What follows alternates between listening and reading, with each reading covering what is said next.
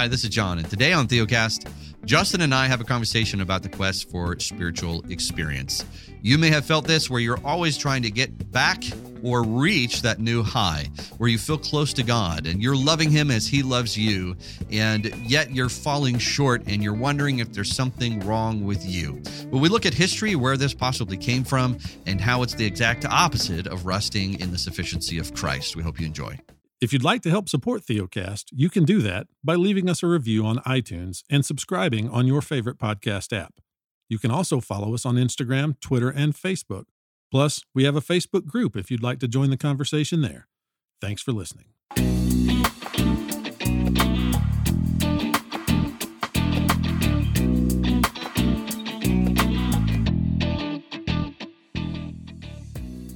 Welcome to Theocast, encouraging weary pilgrims to rest in Christ, conversations about the Christian life from a reformed, confessional, and pastoral perspective. We're just going to throw a new in there. Look Man out. alive. And then man alive. Justin and I are coming off the weekend. It's a Wednesday morning. And yes, we are excited to be here. Your host today, Justin Perdue, pastor of Covenant Baptist Church in Asheville, North Carolina, and myself, Jon Moffitt, pastor of Grace Reformed Church in Spring Hill, Tennessee. Someone some got confused that I was in Columbia, but I am in Spring Hill. Our church plant is in Columbia. If you live there, you can go visit Pastor Patrick Crandall. He's doing a fantastic job. Justin, today's a fun subject. This is one that uh, we will do our best to get everything in as fast as we can within a 35 to 40 minute time frame. But as the title says, my friend, this is probably one that we will enjoy. I mean, I think we enjoy them every week, but Yeah, I think we do too. let's just do it. One Let's one do it. minute in. One minute in. We're let's trying do to it. get right to the subject Let's matter do these this. days That's right. to serve our listeners well. Come on. Today's episode is entitled The Quest for Religious Experience. And this is something that plagues the evangelical church. It is a symptom, we're going to argue, of a systemic problem. Hmm. It's a symptom of the subjectivizing, if I can use that word, of religion, where true religion is found in the subject rather than in the object. It's found in the subjective, not in the objective. So, what we're going to talk about today, in part, is the fallout of this. There's a number of different presentations um, and manifestations of this where we're told that uh, true religion exists in our affections, uh, or that the great goal of the Christian life is to be, in some sense, emotionally satisfied in God, uh, or even to seek pleasure in God from a hedonistic perspective. Um, the way that we fight the other kind of hedonistic desires that we might have and hedonistic instincts that we have as humans, given that we're fallen, is to then be hedonists when it comes to Christianity and to seek that kind of pleasure in our religion. And this stuff hails from a particular place historically. It hails from some of the, the revivals of the 18th and 19th centuries. And it also hails from a place where, you know, a, a movement called pietism uh, that we talk about as well here on this show. And here's the thing people are on this quest for this religious experience. We chase after feelings, we chase after experiences, we chase after this kind of satisfaction in God in this emotional, kind of ethereal sense. And the understanding would then be if I am satisfied in God that way, not only am I legitimate, but if I'm satisfied in God this way, then everything else in my spiritual life will go well. And maybe even everything in my life on this earth will just go so much better if I can find this kind of satisfaction and this kind of experience in God. And so we're going to assess that from a reformed and confessional perspective. Is that how Christians through history, in particular, is it how the reformed understanding of Christianity would assess satisfaction in God? What does it mean to be satisfied in Christ? We're going to talk about some of that. And then we're going to talk about how this just this whole project it doesn't work Mhm. and it ends up producing a lot of despair or discouragement in other ways it could produce some self-righteousness doesn't do good things in the church doesn't do good things for individuals so that's a kind of a setup john Yeah. of what we plan to discuss i'm going to turn it back over to you and let you get this thing rolling downhill Hmm. We'll see where the lord takes us Right. Well, one of the things uh, that normally comes out of some of our podcasts. It's either feedback from listeners or uh, subject recommendations. Uh, this one probably comes from some preaching that Justin and I have been doing. I've been working through the book of James recently, and so this has been coming out in some of the issues that we've been dealing with. And as I think about just my religious experience, and then as uh, the more research I do about history, mm-hmm. and uh, then read reading historians, there there's this movement that happens, and this is what we're trying to get at. Another way of uh, wording this is that Christians fall into what's called the arrival fallacy. That sure. once you arrive at a certain spiritual part of your journey, then you go what I call the withouts. You know, there is a moment where once I arrive at this religious experience, uh, then I'm not going to really experience pain. Like I may, it may be there, but I'm not going to experience. There won't be divergence.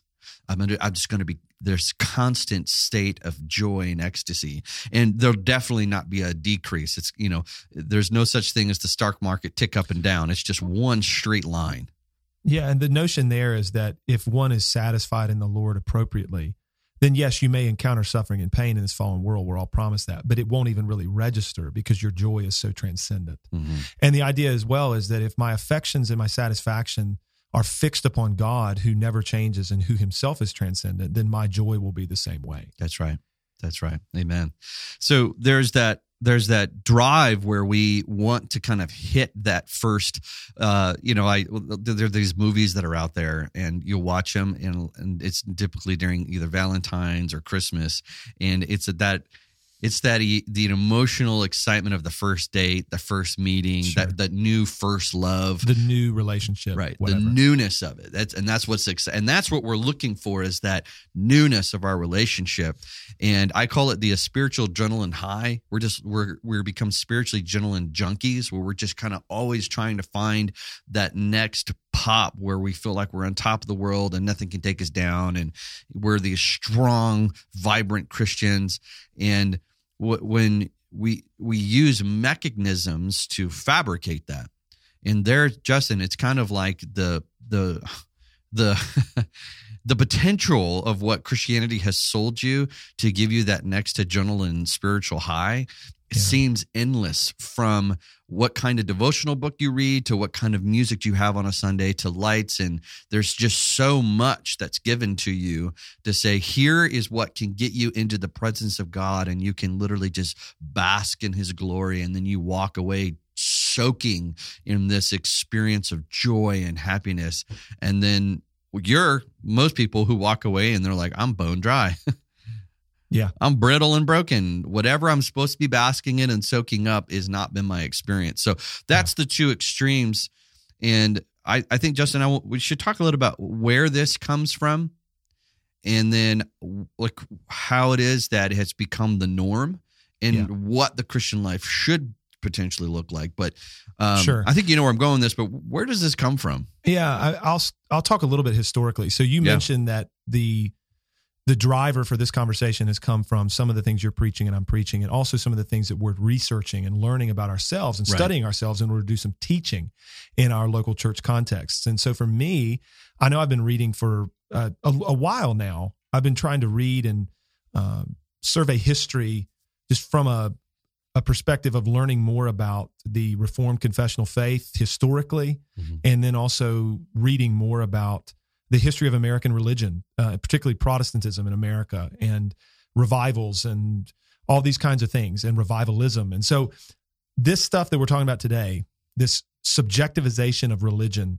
this making true religion about the subject, like we're we're looking within to find true religion.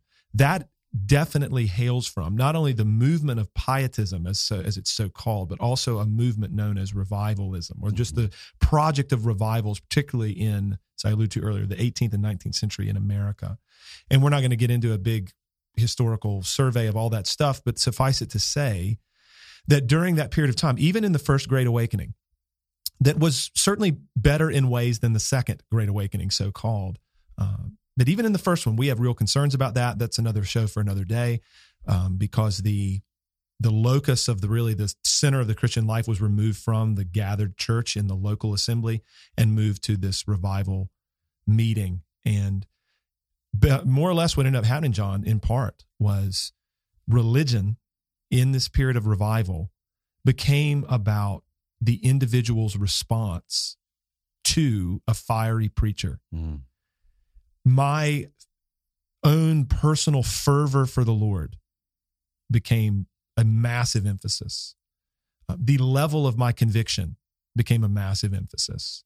How I felt about the things of God became a massive emphasis in this period when these revivals were occurring. And the Protestant church of an evangelical ilk in this country ever since have had this baked into the cake where a huge emphasis on these things my response, my feelings, my conviction, my fervor, my devotion, my intensity regarding Jesus and the things of God become the real measuring stick of my Christian life and experience. Mm-hmm. And then you have other things you know, through history. I mean, Jonathan Edwards, of course, lived during the period of the First Great Awakening, and his most famous work would be the one entitled Religious Affections, where he is going to define true religion in this subjective way as it pertains to how we feel about God mm-hmm.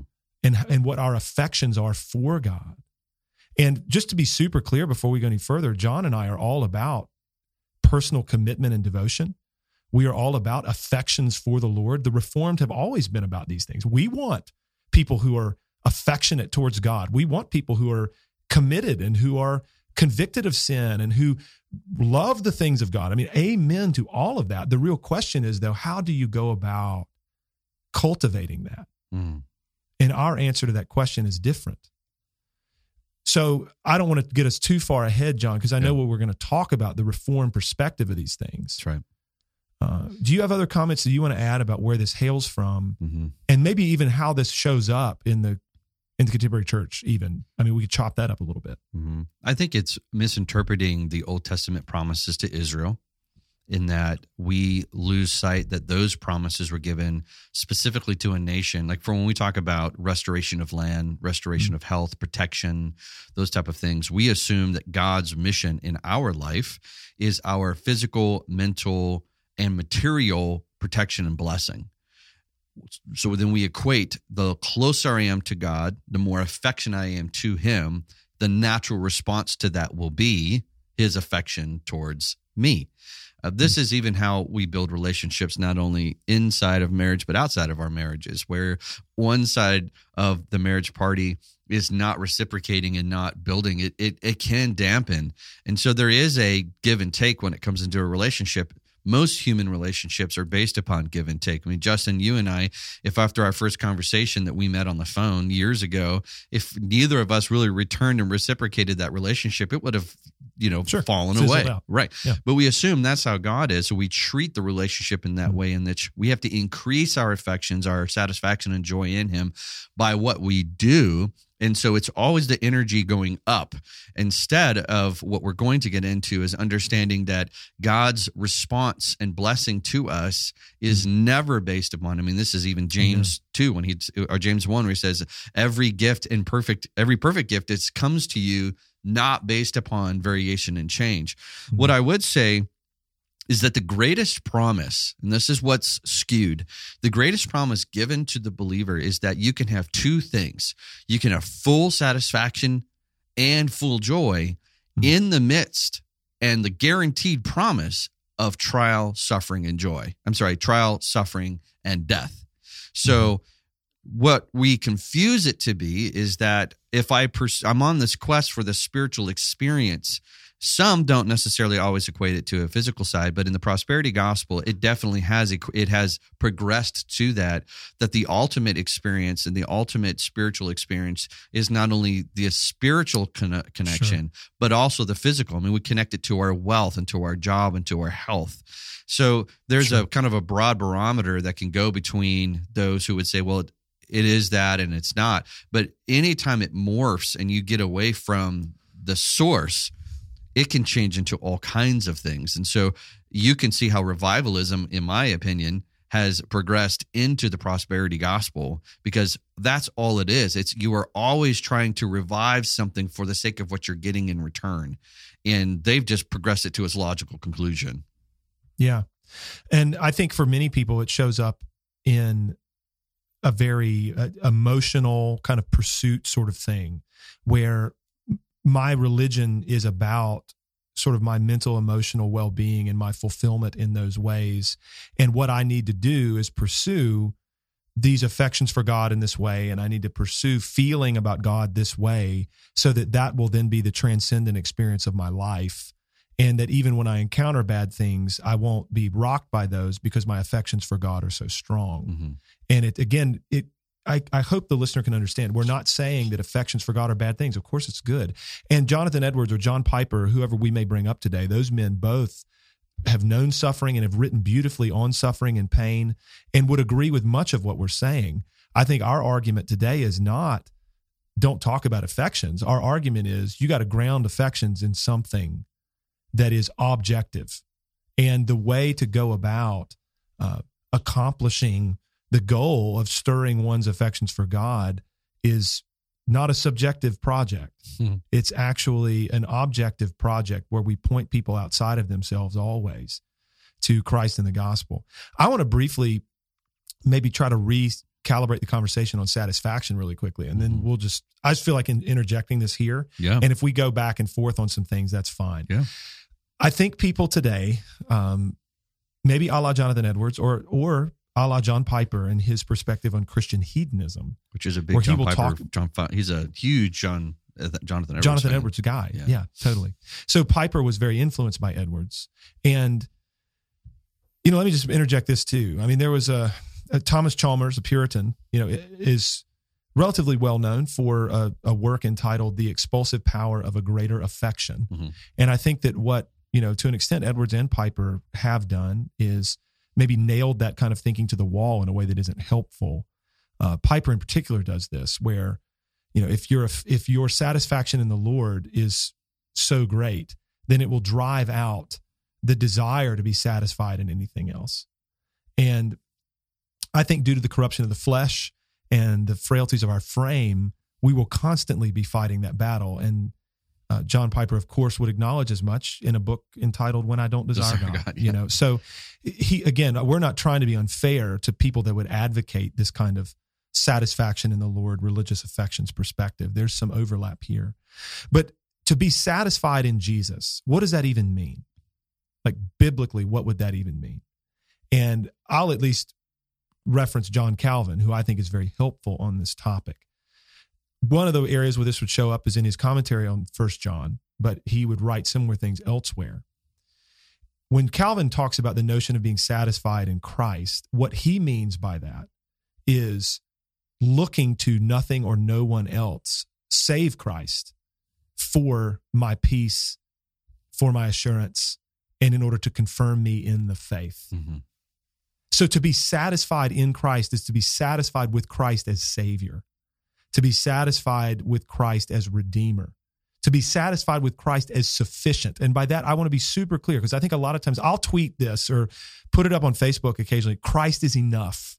We say that a lot here at Theocast Christ is enough. And we even have ideas with how we're going to use that enough maybe down the road for things that we want to do together at Theocast when I say, when we say Christ is enough, we don't mean that in some sentimental, emotional way. We don't mean that in some sort of like pleasure way where like Christ is enough and I just feel these things. And so I don't go do other things. What we mean by saying Christ is enough is that he is enough to save even you. Mhm. He is enough for atonement of, and forgiveness of sins. He is enough to absolve you of guilt. He is enough to provide you with all the righteousness that God will ever require of you. He is enough to guarantee your bodily resurrection. He is enough for your eternal life, right? And so look to him for those things and look to nothing else, including your own performance, Mm. including your own feelings for Jesus, uh, including your satisfaction in God. Because if you look to that stuff, it will come up far short of what it needs to be. And so I think that reformed understanding, man, that is objective, that's grounded in Christ, his person, and his work, is a much better way to talk about satisfaction. And it's actually going to produce real joy, which we're going to get to that uh, at some point in either today or the next episode. Real joy is found and real piety is found when one is satisfied in Christ in this way. Mm-hmm. If you're new to Theocast, we have a free ebook available for you called Faith versus Faithfulness, a primer on rest. And if you've struggled with legalism, a lack of assurance, or simply want to know what it means to live by faith alone, we wrote this little book to provide a simple answer from a reformed confessional perspective. You can get your free copy at theocast.org/primer. Agreed. In our next episode coming up, we are going to talk about there are things to do that give you joy. It's the promise that's given to us by the Father and multiple other New Testament yeah. writers. So yeah. stay tuned for that next week. But to add to what you're saying, what's really hard for the human heart to believe is that the world what which we can see and we can touch and we can consume, the world's very tempting to the flesh that money yeah. and fame and sex and relationship uh, will bring satisfaction. And the, the Bible makes it abundantly clear that Christ is not only the spiritual satisfaction for our degradation against God, the, the way in which we have failed Him, but He's also the full satisfaction of all of our desires, of all of our needs, and that what there is what we call the already not yet. And that hmm. not yet part is really hard for us in that while we wait first john says we are what we are not what we will be which is in christ fully transformed into christ in the presence of christ enjoying the benefits of christ in the new heavens and the earth. And he says but we're waiting. And that waiting period becomes really hard. And again this i think goes to sometimes justin we're trying to bring heaven to earth that's that arrival yeah. fallacy. Oh, bro. Mm-hmm. Yeah. And when we do that, we are missing out on the sustainability of what God has given us. So, a great example again, I'm just going to go back to James because uh, where my heart and mind is at the moment. James, uh, the first epistle, arguably is writing to. Um, arguably is the first epistle. This is not arguably. he is writing to churches that have left Jerusalem under spiritual and physical persecution and they're fracturing underneath partiality. They're they're hurting each other with their tongue. It's just a it's a mess of church. And what he begins with is he actually is trying to ground them in their satisfaction and hope outside of the current circumstances. Mm-hmm. He's actually telling them you have every reason to have hope and joy and satisfaction in the midst of suffering. This is why he says count it joy because when you suffer, you will see the power of the Spirit sustain you and create within you stability. Another way of saying this from a reform perspective in the midst of trial, you have hope because God's the one who perseveres you through the trial. Mm-hmm. Amen. So he is pushing you beyond the trial because he never says, here's how to stay out of trials, here's how to avoid them or overcome them. He's saying, in the midst of whatever trial you may be, and it might be a lifelong one, depending on what you're you find yourself in. Yeah you will persevere. And then he moves on to the, the thing that we feel like we're lacking, which is wealth in this world. And what does he say to that person? He says, Let the lowly brother boast in his exaltation, mm-hmm. because mm-hmm. he says, The wealthy pursuit will fade away. Yeah. So he's grounding them in how they're going to be sustained. Then he reminds them, Hey, whatever you think you're lacking here will be given to you in tenfold, because the exaltation is the inheritance in Christ. Right? Amen. So he's saying what you think you're lacking, you are not because you have full promise of satisfaction to come. And often we as humans, what do we want, Justin? We want gratification now.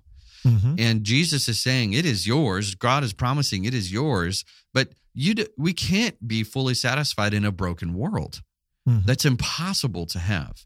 So yeah there there's that there's a third promise that's given to us and that third promise is what we call hope and hope is what drives us in the midst of this pain and suffering and when our emotions are low and our affections are sideways what remains yes. and steady is our hope in that which is to come we yes. can look to what's already been given and then we look to that which is to come and we don't as the bible says lose heart yeah So, uh, two big thoughts for me and two big theological categories keep rising up in my mind and my brain, like in my heart, as I'm just listening to you and processing what we're discussing right now. Mhm. So, I'm going to comment on each of them. And if I need to do one and then the other, don't care. Yeah. So, the first is uh, the theology of the cross That's right. versus a theology of glory. And so this is a category, a historical category theologically, where the Reformed, both Reformed and Lutheran, so Protestants hailing from the Reformation, both would uphold an understanding of something called the theology of the cross over and against the theology of glory. Mhm. In a way that, relevant to this conversation, that we might describe this. Whereas a theology of glory would tell us that we live from religious experience to religious experience. Mhm. You know, we live from triumph to triumph, from victory to victory. The reformers would have said, no, no, no, no, that's not what life is. It's not that kind of obviously glorious thing. We're not just living from great religious experience to great religious experience. In fact, the project of this life is to trust in the Lord in the midst of weakness Mhm. and in the midst of the struggle against sin, and to acknowledge that we, in and of ourselves, are weak, we are frail. There remain in all of us uh, these remnants of unbelief, right? We struggle in various ways, and this will be our experience until we're resurrected. And that's important when it comes to this conversation that we would have these categories in view because this theology of glory is kind of the it's part and parcel of the evangelical mo right? That's like that right. we're going to be living from experience to experience from triumph to triumph from victory to victory onward and upward you know? And it's an unhelpful paradigm. Whereas realizing that we own our weakness and we are learning to be more dependent upon god's grace we are learning to trust christ in the midst of suffering and pain. That is what the lord is working in us by his spirit from the perspective of the theology of the cross. And this allows us to be honest about our lives right? Like you read paul in 2 corinthians 1 where he says that you know brothers we don't want you to be ignorant of what we went through. You know things were so bad that we despaired of life itself Mm. you know? But this is a man too who will say that the light and momentary afflictions that we experience now are not worth comparing to the weight of glory that's coming. But it helps us understand what he means. It's not that we can't talk about pain and suffering. It's that what's coming is so great we can't even fathom it it's the hope to which we've been called which we should discuss more than we do Amen. you know but but that's not yet like you already said it's an already but not yet thing Mhm. and so it's important that we keep all this stuff in appropriate perspective Can I just make one comment? please before you go to the interject and then, one? I, and then i can yeah Do the great, second one. please I uh, this is a quote. Justin and I are trying to help uh, listeners of Theocast understand that to be confessionally and creedal, can be creedal and confessional is not to put authority on top of the Bible, but is to give a no, no. directive. You know, uh, Spurgeon fought this in his own day, and he says, "I find Sure. it odd that those who f- think so highly of their interpretation." Given by the illumination of the Spirit, think so little of those who also have received interpretation of the Spirit. Amen. So what's so wonderful about the godly men and women that have gone before us, they have made the mistakes and recorded them for us and given us corrective. Yeah. One of these is helpful in the chapter on sanctification. Uh, underneath uh, point two, it says this uh, sanctification. this is from the 1689 Sorry, 1689, which would be very, very similar to the Westminster as well. This sanctification extends throughout the whole person, though it is never completed in this life. Some corruption remains in every part. From this arises a continual, irreconcilable, uh, sorry, irre, irreconcilable war with the Mhm. desires of the flesh against the spirit and the spirit against the flesh. And, and what's happening, and I think what we're trying to expose is this quest for the spiritual experience is that somehow we assume that war eventually goes away and it doesn't exist.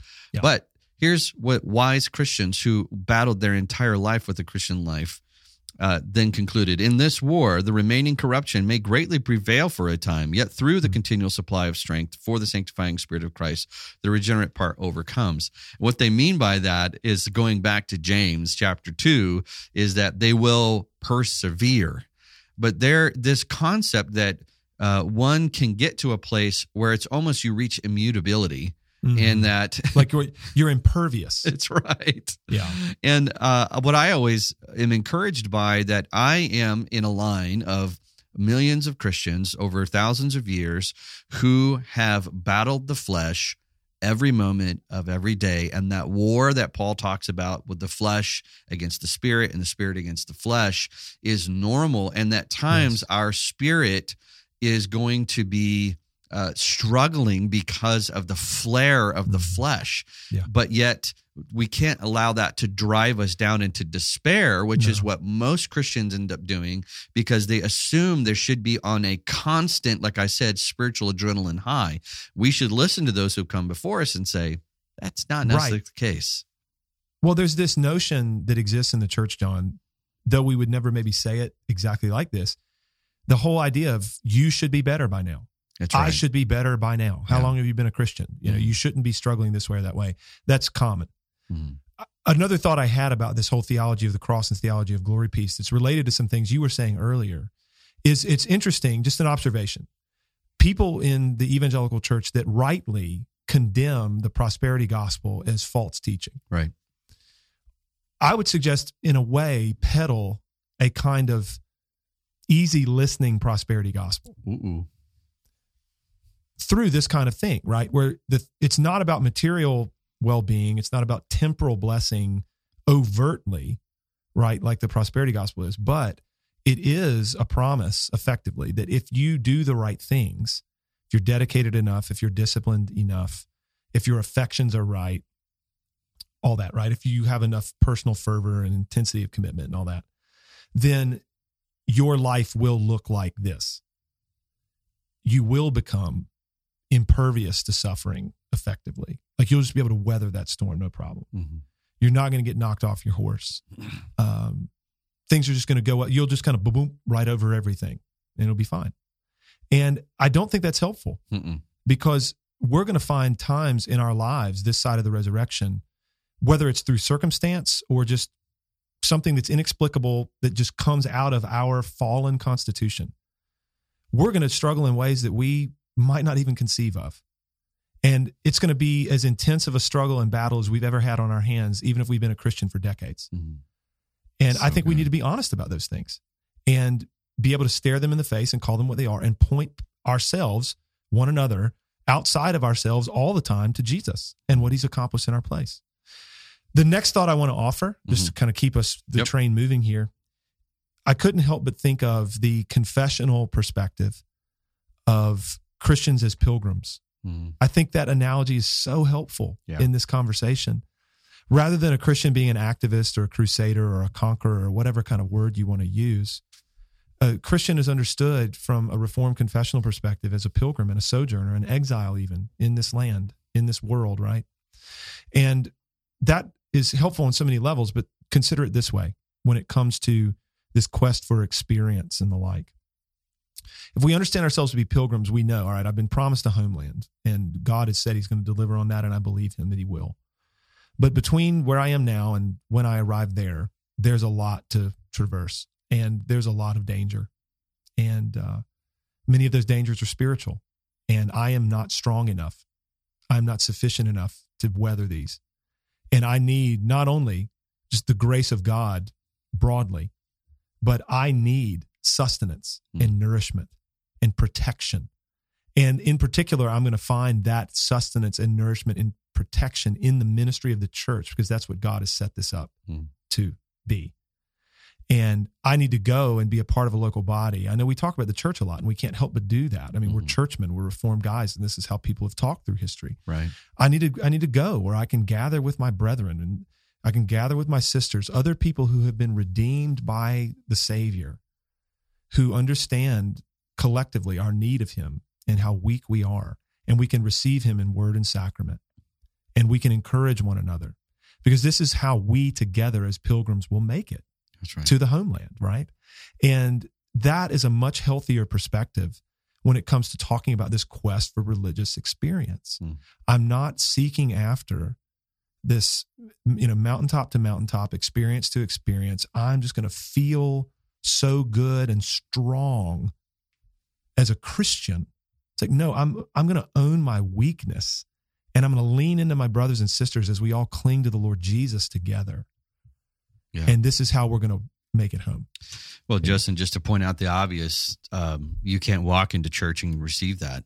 unfortunately, in, in most cases around the in around, part because of what we're saying. exactly Because tr- the normal tone and tenor of the local church in America is it's not this understanding. No, they've actually bred into this. Uh, you know, we walk into a movie theater because we are looking for an entertaining experience, whether it be, you know, depending on what, whatever whatever your taste may be, horror or happiness or whatever. Mhm. But we're we're expecting an experience, and so people walk into Sure. a local church and they're expecting an experience. And so you have seen that anytime that you are trying to give the flesh an experience, there always has to be that it seems like you always have to increase the intensity. I mean, this is Yeah. why you see that anything that is wrong and sinful has this nasty progression to it. But this can also be true of things that can can, can be good, can be healthy. But when you're trying to gain an experience that can only be spiritually brought by the by the, the correct means, we're not using them. We'll talk about this in just a minute. But when you think about walking into a modern day evangelical big box church, it is about the tone, the music, the lights, the the the fog machine, and what's this this rotation of what's going on, and and what they're trying to create is this entertaining. They would never say it this way, but they're trying to create this entertaining experience and then dub it as a actual spiritual experience. I have had people, I'm sure Justin, you've experienced this too, where people come to our church and they're they're ne- they've never really been in a reformed church where the heavy emphasis is on the sufficiency of Christ, the confession of sin, and music that reflects that. So our, our songs are going to be about the building up of a faith in Christ. We aren't looking for some emotional high. We're- In other words, music. we're not singing about us. We're singing about the Christ. Right. We're not singing And- about us and we're not trying to evoke emotion No. from No. the music. Now, I will tell you the words and listening to my brothers and sisters administrate the gospel to me by voice emos- evokes all kinds of emotions, but it kind of just happens and it doesn't happen every week. At times when my heart's at the lowest is when I am elevated in my encouragement of Yeah. it. But the intention is not to create this moment. It is to, as Paul says, to think about how to take the psalms and hymns and spiritual songs to administrate them to one another. Why? Yeah. because that is what sustains us in this fight against the flesh and against the spirit right? So when i think about people who walk into our context it's been fun to watch them at first be like yeah the music's really boring and i don't get it. To all of a sudden later you see them fully enjoying being built up and grounded in the sufficiency and the satisfaction and the full complete faithfulness of Christ and they never mo- once mention how they're going to be they're mm-hmm. going to do they promise to be. It's like no mm-hmm. I can't promise be or anything. I am a failure under the law. I need Christ. And that's what changes. So when you start changing your diet from Christ is sufficient for me because of what he has done. This is Mhm. why, Justin, in the covenant of grace, the new covenant, there is no you must do. There are no requirements as God fulfills them all. Therefore, those who live in under a new covenant, we love the joy of hearing what Christ has done for us.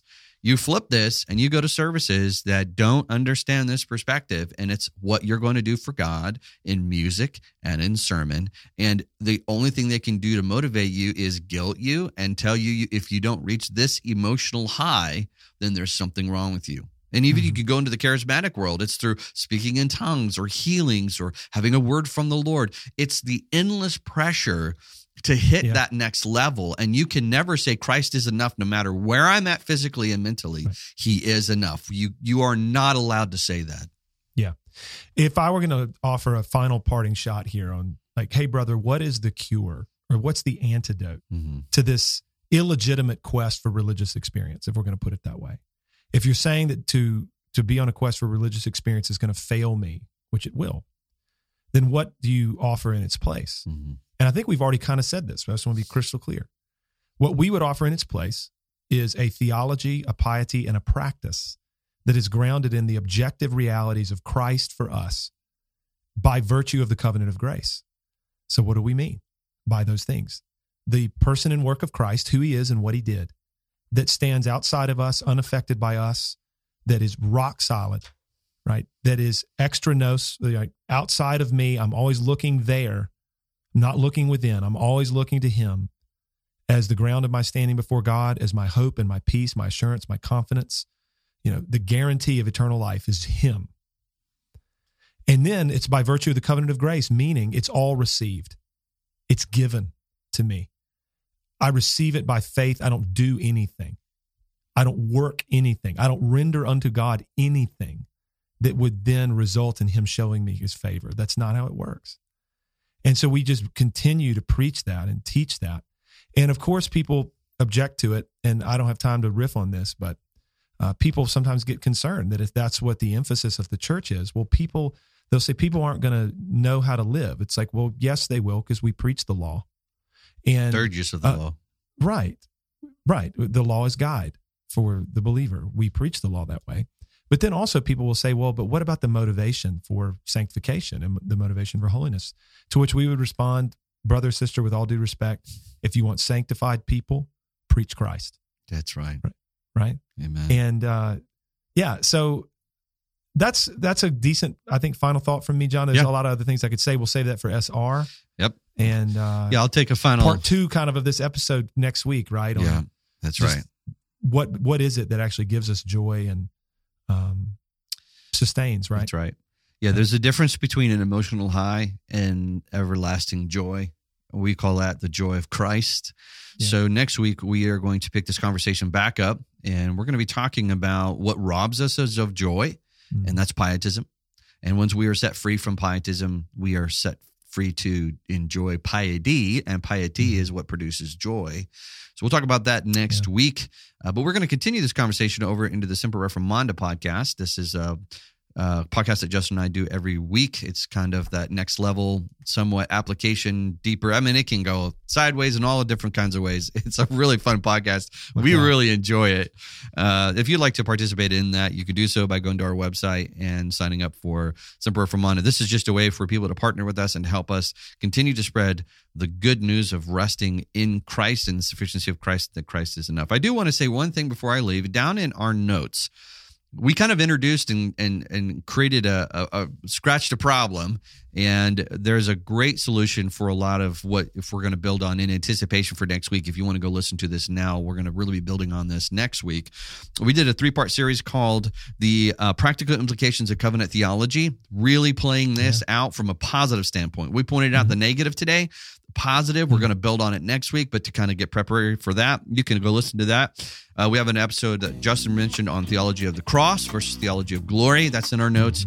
And I would say um, law gospel, when we talked about we still use the law, law gospel is a great episode. And then this is something that's similar to what we talked about. We did an episode long, long time ago. One of our first ones when we restarted. It's called More Than a Feeling. Uh, what a great, great graphic on that as well. But uh, all of that will be available down in our notes. We hope you take advantage of that. Uh, for those of you that are going to be in SR, we'll see you over there. Thank you for listening. See you next week.